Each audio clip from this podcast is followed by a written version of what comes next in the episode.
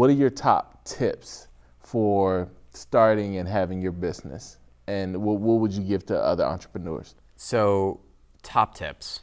Um, if you're going to start a business, do something that even if you never got paid for it again, you would still be excited to wake up and do.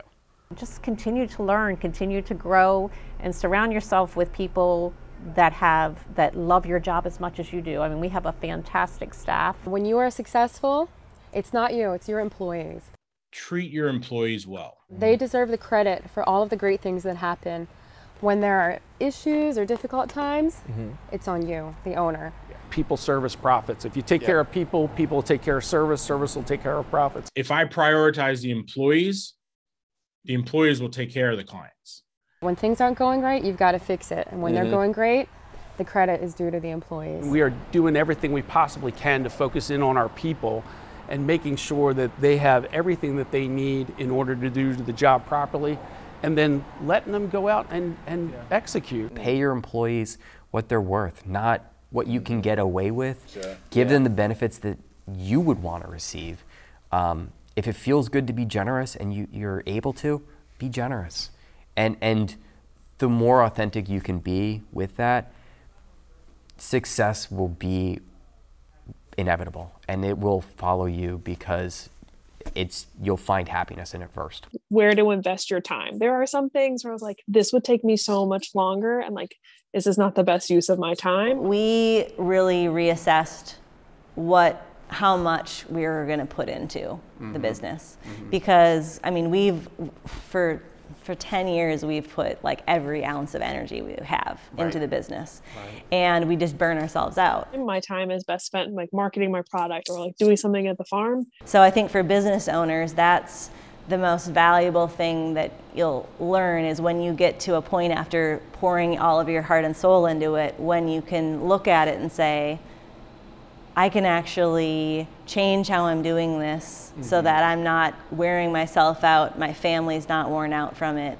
And I think that that's really an important step to get to. To value your product mm-hmm. and, you know, really understand that the, that what you, you know, what you value it as, as, you know, at is what is what you should put out there yeah. to the world. Like yeah. you should you should not second guess your your talents and your product. Know how to price yourself and figure out who your target ideal client is.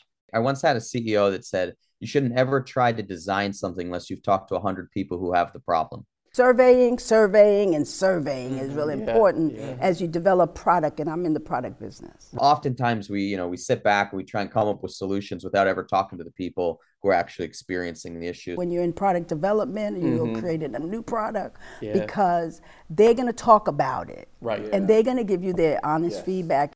Get out there, talk to people who are experiencing the problems. Don't do it alone. Like build your bench find a support system. Try to find, it doesn't have to be a formal mentor, uh, but anyone that you can talk to that's been successful in some endeavor in their career, um, get advice. Uh, I would definitely encourage people to do that. I think uh, you never know where those conversations will go. And don't feel bad because you need the help. Right. Um, and right. if people, if you can trust people, but make sure you're asking help from people that you can trust. Mm-hmm. That's the mm-hmm. caveat. Yep. Um, you know, Definitely. just making sure that there are people that you can trust.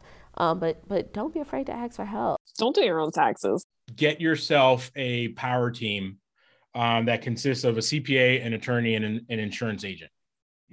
the day that I like hired an accountant and like a CPA was just like a weight was lifted from my shoulders and i was like oh there's a lot of value in like not doing everything yourself so don't do everything yourself figure out like what you can outsource to the professionals those professionals will help you protect what you have.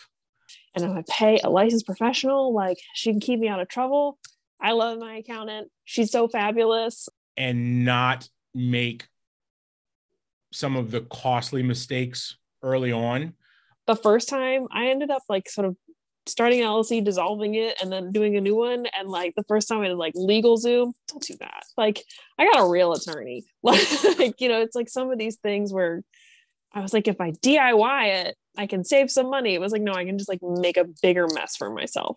Don't sign anything that you aren't 125% confident that you understand, right? Because the reality is when you're dealing with suppliers or, you know, anything in business, if if the party presenting the documentation to you paid an attorney to write it, you should pay an attorney to read it and interpret it and redline it for you to make sure that you fully understand what you're getting yourself into. You have an idea, you don't need to treat it like if you talk to someone, they're going to take your idea and steal it and run with it. So, mm. what I found is that as soon as we had this idea and started to work on it, uh, talking to people was great. It just kind of gave it, uh, it made it a little more real. It gave it some inertia. And, you know, if you talk to someone about it and then you see them, whether it's a week later or two months later, they're going to ask you about it and you know you kind of want to keep it moving and, and give it some legs in our experience one important thing we always talk with it is going growing step by step mm-hmm. so we we didn't have the money to make a huge investment at the beginning so we are buying inventory mm-hmm. uh, when we have a new station new mm-hmm. contact so every station we were buying more inventory and more mm-hmm. inventory starting at A and ending up at Z is not the end of the world. Don't expect things to go as planned. Uh, yeah. They don't. You mm-hmm. you have a mm-hmm. vision mm-hmm. for the way that it's going to go, and you got to be willing to to wander the path if you're that committed to it. Just keep going. Yep. Like literally, Dory mm-hmm. is like singing in my mind half of the body. day. Just, just keep swimming. Just yep. keep swimming. Because it took us a while to get here. Right. It's resiliency is just really important in small business.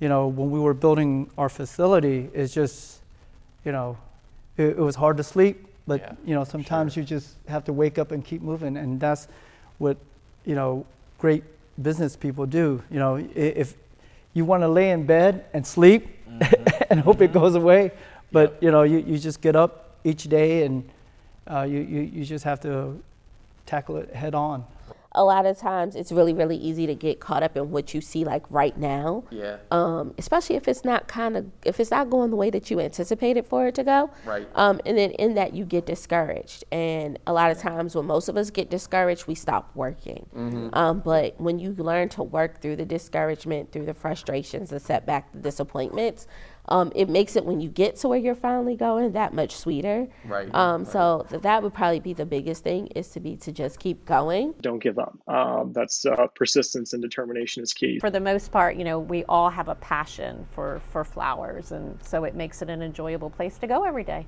Be the business that you want to be. Right. Be authentic. Yeah. Lead with your values.